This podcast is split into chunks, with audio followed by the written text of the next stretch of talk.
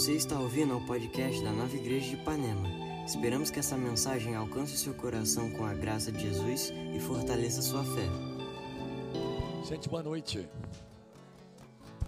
Meu nome é Bené, Bené Gomes, e ah, eu sou pastor da Nova Igreja já há algum tempo, desde 2012, que foi quando a Nova Igreja ah, passou a existir. Antes era Igreja de Nova Vida, com o pastor Maurício ali na, na Barra da Tijuca. E desde 2015 nós estamos aqui, não nós, Suede nem eu, mas a nova igreja Ipanema. Começou no Everest. Aliás, começou com grupos de conexão, né, depois for, foi para o Everest. Durante um ano eh, vinham vários líderes lá da Barra para poder pregar, para poder estar lá no hotel. E aí depois o Timóteo é, foi escolhido para ser o líder. E depois de um ano que ele estava à frente, junto com a RNL, é, como pastores ali, como líderes, eles foram ordenados ao Ministério Pastoral em 2017. Então, agora é, tem um aviso também, né? Tem um aviso do, da festividade que nós vamos ter, a comemoração, a celebração, pelos sete anos, é isso, Timóteo? Sete anos de existência da nova igreja Ipanema, nova igreja Ipanema.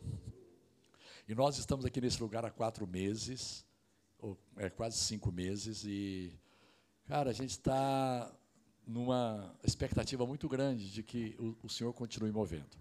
Sobre a festividade, dia 8, dia 9 dia 10, se não me engano, alguém me ajude aí, eu acho que é dia 8, dia 9, dia 10 de julho, a gente vai ter algo especial aqui, que vai ser bênção demais para cada uma de nossas vidas. Gente, eu queria falar um pouco sobre guerra espiritual. Guerra espiritual. E eu achei muito apropriada e muito adequada essa canção que o Lucas trouxe aqui, uma, canção nova, porque tem bastante a ver com o que a gente vai estar pregando aqui. O Salmo 18, versículo 37, diz o seguinte: Persegui meus inimigos e os alcancei, não retornei enquanto não foram derrotados eu os feri até que não pudessem se levantar, tombaram diante de meus pés. Não há dúvida que nós estamos travando uma guerra espiritual no nosso dia a dia. Ah, mas a boa notícia que eu trago a vocês, e como a gente cantou, é que essa guerra já está vencida. Foi vencida por Jesus da cruz do Calvário. Claro que lá na antiga aliança haviam guerras mesmo, né? guerras entre povos. Israel se cercou de vários inimigos e o Senhor foi dando vitória a, a, a esses, a, ao povo de Israel sobre esses inimigos. Mas os nossos inimigos hoje são inimigos espirituais.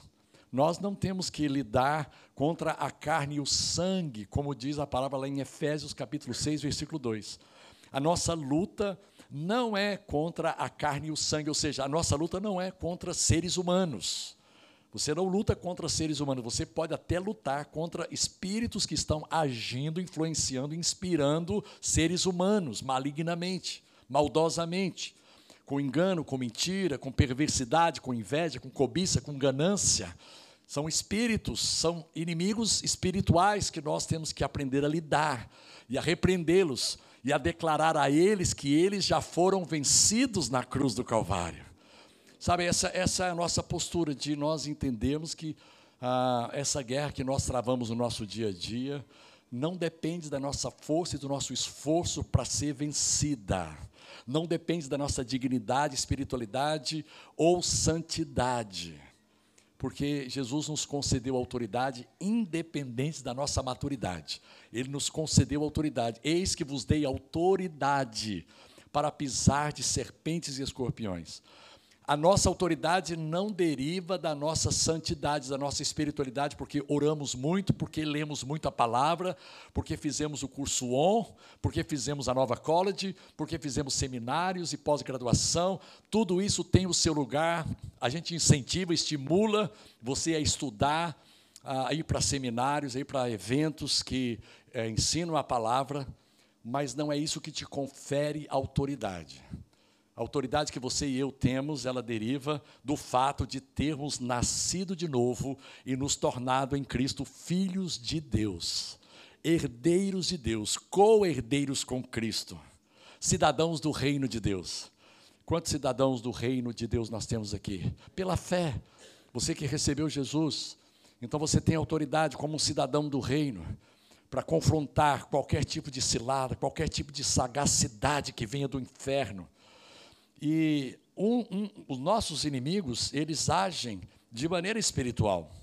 Um ponto importante a ser observado nessa guerra é que ela já foi completa e integralmente vencida por Jesus na cruz. Olha o que, que diz Colossenses 2,15. Desse modo, desarmou os governantes e as autoridades espirituais e os envergonhou publicamente ao vencê-los na cruz. Quem foi que desarmou os governantes e as autoridades espirituais? Jesus. Jesus, o Filho de Deus, o Verbo que se fez carne, o Alfa e o Ômega, o princípio e o fim, aquele que é o centro de todas as coisas. Ele foi à cruz voluntariamente e ali, ao morrer, ao se render, ao se doar voluntária e espontaneamente, ele desarmou os principados e potestades, ele desarmou as autoridades espirituais que atuam nos lugares celestiais, são os demônios, são as castas, as legiões, as hostes do mal e do inferno que se levantam para oprimir, sabe, ambientes, para oprimir é, é, é, climas, é, atmosferas, lugares, espaços. E Efésios 1, 19 a 21 diz o seguinte: é o mesmo poder grandioso que ressuscitou Cristo dos mortos e o fez sentar-se no lugar de honra à direita de Deus, nos domínios celestiais. Agora, ele, Jesus, está muito acima de qualquer governante, de qualquer autoridade, de qualquer poder, líder ou qualquer outro nome, não apenas neste mundo, mas também no futuro. E Efésios capítulo 2, versículo 6 diz o seguinte: pois ele nos ressuscitou com Cristo. Deus Pai ressuscitou a cada um de nós com Cristo e nos fez sentar com Ele. A música diz que nós estamos assentados. Nos fez sentar com Ele nos domínios celestiais, porque agora estamos em Cristo Jesus. Cara, estar assentado com Cristo significa duas coisas, basicamente: que você está no lugar de governo, porque quem se assenta no trono se assenta para julgar, se assenta para sentenciar, se assenta para usar de autoridade, mas também assentar-se no, no, no, nos lugares celestiais fala de um lugar de descanso, um lugar de paz. E isso tem a ver com aquilo que a Bíblia diz lá em Romanos 16, 20, que diz uma coisa muito interessante. E o Deus de paz, esmagará a Satanás debaixo de vossos pés. Interessante. Eu achei, eu achava que devia ser e o Deus da guerra, né? E o Deus da guerra, ele não, o Deus de paz. O Deus de paz. Você não precisa de perder a sua paz para entrar na guerra espiritual. Você não precisa de perder a sua paz para usar a autoridade que Deus já te deu. Você não precisa de perder a sua paz para colocar de fato e de verdade os seus inimigos debaixo de seus pés. Você não precisa de sair desse lugar de descanso. Alguém diga amém a isso. Eu e você não precisamos de abrir mão desse lugar de descanso que nos foi dado gratuitamente em Cristo para poder ir à guerra, porque é uma guerra vencida e mais são os que estão conosco. Como foi lido, mais são os que estão conosco primeira coisa que Eliseu disse para Jazi, antes até de orar e pedir a Deus que abrisse os olhos de, dele, Jazi, ou do, do servo do homem de Deus, ou do moço do homem de Deus, foi que, foi assim, não temas, não tenha medo. Cara, não tenha medo. Não tenha medo. Mesmo que eu não veja, eu creia. Olha, olha as canções. Como é que as canções falam conosco, né? O pastor Fragalha tem, tem razão a coisa mais importante na nova igreja é a palavra. Ela é tão importante que nós dedicamos dois momentos para ela. O momento da palavra cantada, quantos foram ministrados aqui pela, pelo Espírito Santo no momento do louvor, da adoração, do cântico? E o momento da palavra pregada. Quais são os nossos inimigos que foram vencidos por Jesus na cruz? e que precisamos de fato vê-los debaixo dos nossos pés. Gente, inúmeros inimigos, mas eu queria citar quatro aqui. Quatro que tem a ver com a nossa experiência. Ah, um pastor amigo nosso, que já está na glória, chamado Miles Monroe, ele diz o seguinte: que ah, o inimigo mais perigoso do, do cristão não é o pecado. O inimigo mais poderoso que se levanta contra o cristão não é o diabo. Ele diz que o nosso inimigo número um se chama ignorância. Ignorância. Ignorância espiritual. A ignorância espiritual pode até não ser o maior inimigo do cristão, mas com certeza é o mais perigoso. Porque quando você ignora quem você é em Cristo, quando você ignora o que você possui em Cristo, quando você e eu ignoramos aquilo que nós podemos em Cristo, meu irmão, a gente acaba se tornando uma presa fácil para o inferno.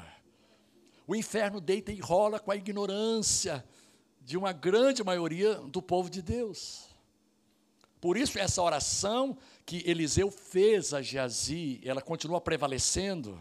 Senhor, abra os nossos olhos para que possamos ver. Só que a nossa oração hoje é o seguinte: Senhor, abra os nossos olhos para que nós possamos ver o que já foi feito na cruz do Calvário a nosso favor. Abra os nossos olhos para que nós possamos entender que a obra já foi consumada e que os nossos inimigos já foram colocados debaixo de nossos pés. Agora, a ignorância, ela denota o que? Falta de conhecimento. Em João 8,32, Jesus diz o seguinte: Então conhecerão a verdade, e a verdade os libertará. A verdade nos liberta do quê? O conhecimento da verdade nos liberta do quê? Da ignorância. Da ignorância espiritual. Querido, você, a ignorância espiritual não te pertence. Diga assim comigo: ignorância espiritual não me pertence, a ignorância espiritual não me pertence. O conhecimento espiritual é o que me pertence em Cristo pelo poder do Espírito Santo. Ele é chamado na Bíblia pelo apóstolo Paulo de espírito de sabedoria e de revelação. Espírito de sabedoria e de revelação. É ele que, agindo em nós, abrindo os nossos olhos, desfaz os laços da ignorância. Da ignorância espiritual, a falta de conhecimento. Efésios 1, 17 a 19. Peço que Deus, o Pai glorioso de nosso Senhor Jesus Cristo, lhes dê sabedoria espiritual. Quantos querem sabedoria espiritual? Entendimento para que cresçam no conhecimento dEle, no conhecimento de Jesus, no conhecimento da Sua palavra, no conhecimento da Sua vontade, no conhecimento do seu propósito, do seu plano para cada um de nós. Oro para que seu coração seja iluminado. Quer vencer a ignorância? Tem que ter os olhos espirituais abertos. Quer vencer a ignorância? tem que ter o coração iluminado. Senhor, ilumina o meu coração. Senhor, abra os meus olhos. Me dê sabedoria e entendimento espiritual. Essa deve ser a nossa oração a cada dia. Cada dia, ore pedindo ao Senhor que te dê conhecimento e sabedoria espiritual. Eu oro pedindo a cada dia, Senhor, me dê conhecimento espiritual. Espírito de sabedoria de revelação, abra os meus olhos. Ilumina o meu coração eu preciso, Senhor, entender as coisas espirituais, discernir as coisas espirituais, saber como elas funcionam no mundo espiritual. Oro para que seu coração seja iluminado, a fim de que compreendam a esperança concedida àqueles que ele chamou, a rica e gloriosa herança que ele deu a seu povo santo. Também oro para que entendam a grandeza insuperável do poder de Deus para conosco os que cremos. Nesses três versículos você aprende três coisas: quem você é, o seu chamado, a sua vocação, quem você é em Cristo. E como nós cantamos, você e eu em Cristo somos mais do que vencedores. É a nossa herança. O que nós temos em Cristo, o que é que nós possuímos nele. Esse texto nos ensina, fala sobre herança, fala sobre vocação, sobre chamado, fala sobre herança e fala sobre um poder que rompe com os limites das nossas expectativas e nos leva além. Nos leva além. Ora, aquele que é poderoso para fazer infinitamente mais. Que tal você nessa semana experimentar o infinitamente mais? Do que tudo que pedimos ou pensamos ou imaginamos, conforme o seu poder que opera em nós. Esse poder tem um nome, é o Espírito Santo, que já está dentro de cada um de nós. Dê espaço ao Espírito Santo, dê lugar ao Espírito Santo. Se conecte ao Espírito Santo pela fé. Quantas vezes eu digo durante o dia, Espírito Santo, eu estou conectado a você pela fé. Me mostre o caminho por onde eu devo andar. Me mostre as palavras que devem sair da minha boca para que haja edificação, para que haja fortalecimento, para que o ambiente mude, para que a atmosfera mude, para que o clima mude, para que tudo aquilo que é pesado, para que tudo aquilo que é opressão de Satanás se desfaça, seja neutralizado, em nome de Jesus. Vida e morte estão no poder da língua. Vida e morte estão no poder da língua. Agora, quando você usa a tua língua debaixo de ignorância espiritual, isso vai trazer morte espiritual maldição espiritual, resistência espiritual, mais opressão espiritual. Mas quando você usa a tua língua debaixo de sabedoria e conhecimento e entendimento espiritual, você libera vida. Você traz vida, você atrai vida. Você atrai a presença de Deus, o poder de Deus, a glória de Deus. 1 Coríntios 2, 12, eu gosto desse versículo. O apóstolo Paulo diz assim: Nós recebemos o Espírito de Deus. Quantos aqui receberam o Espírito de Deus? Diga assim: Eu recebi o Espírito de Deus que habita em mim. Habita em mim. Diga ao teu irmão que está ao seu lado: Nós recebemos o Espírito de Deus que habita em nós. Nós já recebemos o Espírito de Deus. Não uma visitação esporádica, como na antiga aliança, que ele vinha, ungia os profetas, depois ia embora. Não, não, ele está continuamente em nós. Ele habita em nós, no nosso interior. Por isso que nele nós somos renovados. E nós recebemos o Espírito de Deus e não o Espírito deste mundo, para que conheçamos as coisas maravilhosas que Deus nos deu, que Deus nos tem dado gratuitamente. É esse conhecimento que combate a ignorância espiritual. Uma outra tradução, essa foi na NVT, que é a nova versão transformadora. Uma outra tradução diz assim: Ora, nós não temos recebido o Espírito do mundo, e sim o Espírito que vem de Deus, para que conheçamos o que por Deus nos foi dado gratuitamente. Você não teve que pagar preço nenhum. Nenhum de nós teve que pagar preço nenhum. Nenhum de nós tem que pagar preço nenhum. O preço já foi pago por Jesus.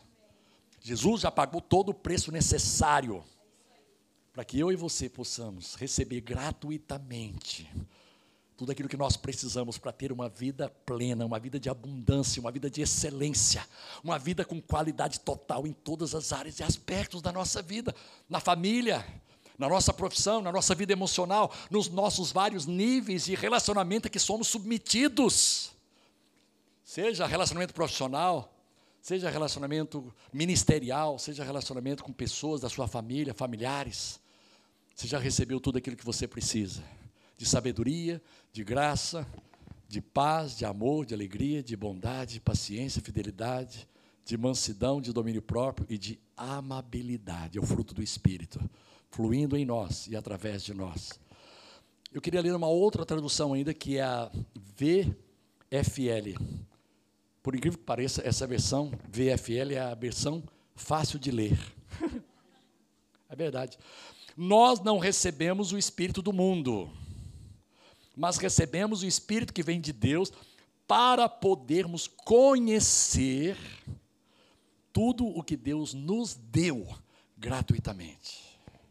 Ele já te deu, Ele já nos deu. Tudo que a gente precisa para ter uma vida satisfatória, uma vida de paz, uma vida de alegria, uma vida onde o fruto do Espírito se evidenciará ele já nos deu.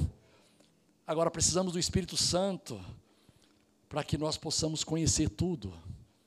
O Espírito Santo vai abrindo os nossos olhos. Olha só a oração de Paulo. Senhor, abre os olhos, ilumina o coração, ilumina o entendimento, para que nós possamos vencer a ignorância espiritual. Meu irmão, a ignorância espiritual faz com que você viva uma vida de miséria, uma vida de mesquinharia. Deus não te chamou para ser mesquinho, Deus não te chamou para mediocridade. A mediocridade não faz parte do plano e propósito de Deus para nenhum de seus filhos. Mediocridade no casamento, mediocridade na criação dos filhos, mediocridade na vida profissional e financeira. Deus tem abundância para cada um de nós. Talvez você possa estar até passando por um momento de resistência, mas se você sabe, se você não está debaixo de um espírito de ignorância, você sabe que essa tribulação, ela tem prazo de validade. E que daqui a pouco você vai ser promovido no, no, no reino espiritual e você vai experimentar e desfrutar de uma abundância. Eu percebo isso no meu espírito. Deixa eu te dar uma palavra profética: persevera. Porque Deus está abrindo portas para você. Que na verdade já foram abertas antes da fundação do mundo. Ele está abrindo os seus olhos para que você entenda que estas portas já são suas. É questão de você entrar por elas. Essas portas já foram abertas em Cristo Jesus. Aquele que tem a chave de Davi já abriu as portas que você e eu precisamos. Aquele que tem a chave de Davi já abriu as portas. Apocalipse 3:7. Entra por essas portas. E a porta que ele abriu foi a porta da benção. E a porta que ele fechou e ninguém mais vai abrir é a porta da maldição. A maldição não te pertence. A bênção te pertence integralmente. A bênção do Senhor que enriquece está sobre a vida dos filhos e das filhas de Deus. Os filhos e as filhas digam amém, aleluia, glória a Deus. Pertence a você. Bênçãos. Segundo inimigo, ah, o, o Dale Carnegie, que escreveu aquele livro que eu gosto e recomendo, ah, Como Fazer Amigos e Influenciar Pessoas. Alguém já leu aí? Como fazer amigos e influenciar pessoas. O Dale Kennedy diz que o nosso maior inimigo é a inércia. Miles Monroe diz que é a ignorância. O Dale Kennedy diz que é a inércia, ou a letargia, ou a apatia, a falta de intrepidez, a timidez, o acanhamento. Meu irmão, o acanhamento espiritual não te pertence. A timidez espiritual não te pertence. Saia daqui hoje declarando isso. A timidez espiritual não me pertence. A ousadia, a intrepidez, a audácia espiritual me pertence em Cristo Jesus. Inércia é saber que Jesus já conquistou, mas você não tem aquele movimento de ir em direção à sua bênção. Receba o movimento de ir em direção à sua bênção. Receba a ação do Espírito Santo que gera esse movimento, que você possa ir em direção à sua bênção. Ela já é sua, mas ela está nos lugares celestiais. E é preciso que você possa trazer. Senhor, eu trago à existência o que já é meu nos lugares celestiais. E o que, que eu posso comparar aos lugares celestiais? A um banco. A um banco. Você tem dinheiro no banco? Alguém aqui tem conta corrente? Alguém aqui tem conta poupança? que acontece? Você sabe que tem um dinheiro lá. Espero que tenha, em nome de Jesus. E bastante. Mas se você não fizer um movimento em direção a usar o que já é seu, você vai viver uma vida miserável. Não adianta nada ter uma herança maravilhosa, uma herança abundante, uma herança de excelência, de qualidade total de vida depositada na tua conta, na conta da tua fé. Olha, é a confirmação de Deus. Ó, tá uma música celestial veio, confirmando que você vai ter que ir lá nos lugares celestiais buscar a tua bênção. O código que você usa, a senha que você usa é a sua fé, querido. Cara, não subestime a sua fé. Eu olho para você e às vezes eu vejo uma fé retraída, uma fé inibida uma fé limitada pelas circunstâncias. Precisamos de cantar aquilo que nós acabamos de cantar todos os dias. Mesmo que eu não veja, eu creio. Mesmo que eu não sinta, eu creio. E eu chamo a existência o que é meu por direito e herança em Cristo. Ele pagou o preço, não é por meus méritos, não é pela minha dignidade, não é pelos meus créditos, é pelos créditos totais exclusivos de Jesus, é pelos méritos totais e exclusivos de Jesus, o nosso irmão mais velho que foi e pagou o preço para nos dar porção quintuplicada. José deu porção quintuplicada a Benjamim. O nosso José é Jesus e nós somos os Benjamins. Quantos querem receber cinco vezes mais? É quando? Até o final do ano? Hum. No segundo semestre, pastor. Não, hoje. Hoje. Não deixe para amanhã o que você pode ter hoje. Cinco vezes mais. Talvez cinco vezes mais fome de Deus, cinco vezes mais sede de Deus, cinco vezes mais intensidade na tua busca, cinco vezes mais leitura da palavra, cinco vezes mais oração, cinco vezes mais comunhão, comprometimento com o reino, com os valores do reino, cinco vezes mais. Estou colocando um número hipotético, pode ser 70 vezes 7 mais, sei lá. Cara, uma intensidade que você não tem conhecido no seu espírito. Essa é a vitória que vence o mundo, a nossa fé. Essa é a vitória que vence todas as coisas, a sua fé. O milagre que você precisa está dentro de você.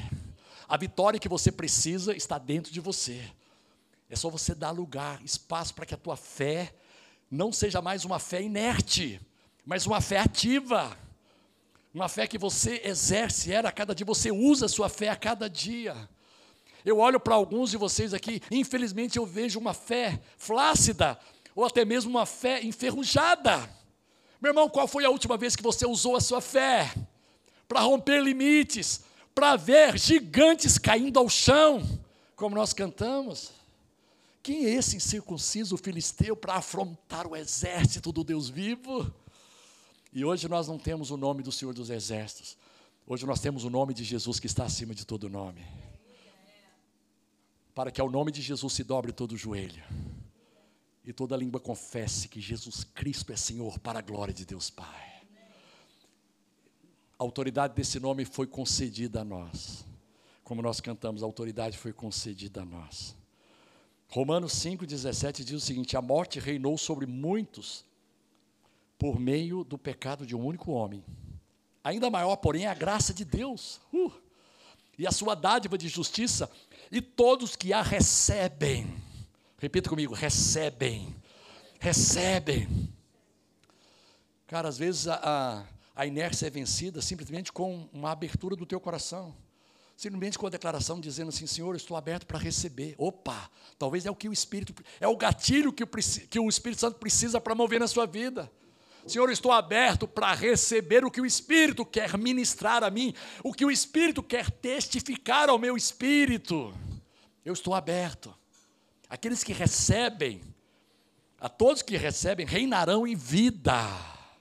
Reinarão em vida. Meu irmão, Deus não nos chamou para reinar só na eternidade. Você começa reinando aqui em vida. Você começa reinando hoje. Agora tem que receber da graça abundante tem que receber a dádiva da não condenação, a dádiva da justiça. Entender que em Jesus você já foi abençoado com todas as sortes de bênçãos. Terceiro inimigo, incredulidade. Primeiro inimigo, bom, bom, bom. Segundo inimigo, inércia. Terceiro inimigo, incredulidade espiritual denota, acima de tudo, falta de confiança na fidelidade de Deus, nas promessas de Deus, enfim, no caráter de Deus. E eu gosto de Números 23, 19. Eu gosto de Números 23, 19. Repita comigo, Números 23, 19. Deus não é homem para mentir. Eu posso confiar nele. Tudo que ele fala é verdade. Ele tem compromisso com a verdade. Ele tem uma aliança com a verdade. Jesus orou dizendo: Pai, santifica-os na verdade, a tua palavra é a verdade. Deus não é homem para mentir, nem ser humano para mudar de ideia.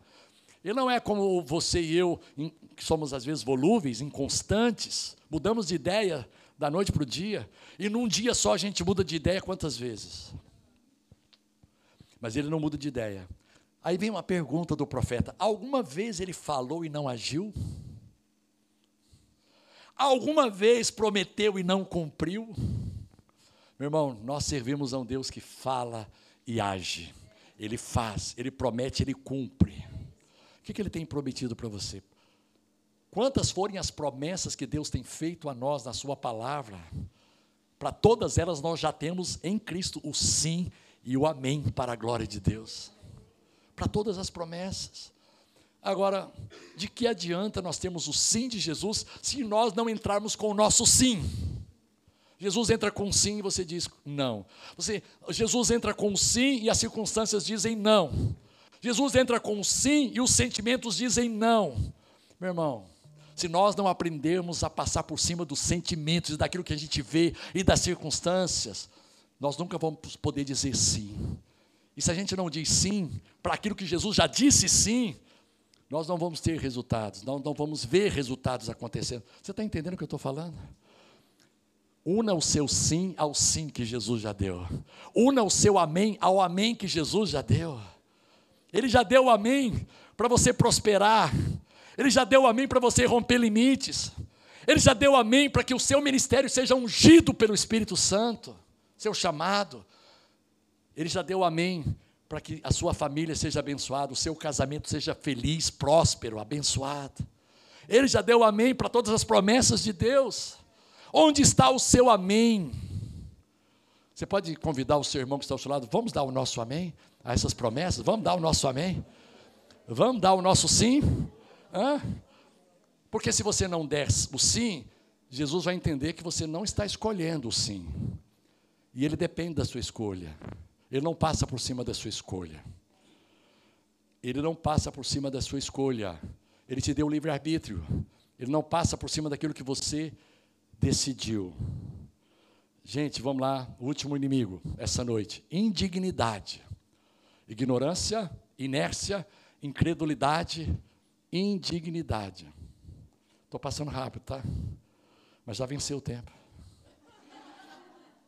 A indignidade parte de uma mentalidade de que eu preciso fazer o que é certo para me tornar digno e merecedor da bênção de Deus. Cara, isso é um câncer. Você achar que Deus não vai te abençoar porque você não merece. Quem é que merece aqui, gente? Será que alguém merece?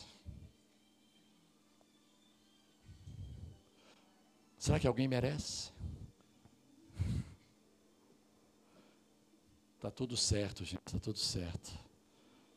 Você não merece. Eu não mereço. Mas Jesus nos abençoa a si mesmo. Efésios 1,3 diz assim: Todo louvor seja a Deus, o Pai de nosso Senhor Jesus Cristo, que nos abençoou em Cristo com todas as bênçãos espirituais. Olha só essa, essa, esse texto aqui de Lucas capítulo 5. Quando Jesus terminou de falar, ele estava no barco emprestado por Simão, ele disse para Simão: Agora vá para onde é mais fundo e lancem as redes para pescar. Lembrando o contexto que eles tinham pescado, ou tinham tentado pescar a noite inteira, e não tinham colhido nenhuma tainha. Sei lá se tainha é o mais fácil de pescar, não sei. Né? É um peixinho. Simão respondeu, mestre, reconheço o teu ministério na palavra, você é mestre, mas trabalhamos duro a noite toda e não pegamos nada. Olha, eu estou quase para apostar com o senhor que a gente conhece mais de mar do que você. Hã? Nós somos profissionais do mar. Nós somos profissionais da pesca. Nós somos da indústria. Nós somos empresários dessa área. Mas, por ser o Senhor quem nos pede, vou lançar as redes novamente. Você sabe o que isso me mostra? Aquelas coisas que você investiu antes de conhecer o amor de Deus, antes de conhecer a graça e a bondade de Deus, e que não deu certo. Você investiu, investiu, investiu a noite inteira, você trabalhou, você se esforçou, você planejou, você organizou, você colocou foco, disciplina. Você gastou noites, você gastou dias, você gastou semanas, você gastou meses, talvez anos investindo em uma coisa que não deu certo. E agora vem o Senhor e diz: Olha, segundo a minha palavra, volte a investir naquilo que não deu certo. Cara, eu não sei qual é a força desta palavra, tem na sua vida, mas volte a investir naquilo que você investiu no passado e não deu certo. Volte a investir, porque agora eu estou liberando uma palavra de bênção sobre a sua vida. Eu não sei se Deus está falando com alguém especificamente, mas se você investiu em alguma coisa que foi rotulada como fracasso, e talvez foi um fracasso, uma derrota, uma vergonha, um vexame, uma ignomínia na sua vida, volte a investir debaixo da palavra de Deus. Eu estou sendo usado para dizer que o Senhor está falando para você. Volte a investir naquilo que não deu certo no passado. E Deus vai trazer o que trouxe para Pedro. E dessa vez as redes ficaram tão cheias de peixes hum, que começaram a se rasgar. Então pediram ajuda aos companheiros do outro barco, e logo os dois barcos estavam tão cheios de peixes que quase afundaram. Um barco já ia afundar, com certeza, dois quase afundaram. Quando Simão, Pedro, se deu conta do que havia acontecido, caiu de joelhos diante de Jesus e disse: Por favor, Senhor, afaste de mim, porque eu sou homem pecador, eu não mereço isso, eu sou indigno. E Jesus disse assim: Eu não estou te, te abençoando porque você é digna. Estou te abençoando porque eu sou digna. Porque eu te amo. Porque eu sou bom. Porque eu quero te abençoar. Eu quero te tirar desse buraco. Eu quero te tirar desse fundo de poço que você está metido. Eu fiz isso para você saber que eu não dependo da tua dignidade. Eu não dependo dos teus méritos. Eu não dependo dos teus acertos eu te amo, Pedro. Mas Pedro, movido por esse sentimento de dignidade, por essa mentalidade que eu não fiz nada por merecer, cara, para com isso em nome de Jesus. Essa semana, mesmo que você não mereça, Deus vai te abençoar. Essa semana, de 26 de junho hoje até dia 3 de julho, próximo domingo, Ele vai te abençoar, mesmo que você não mereça. Alguém está tá aberto para receber isso?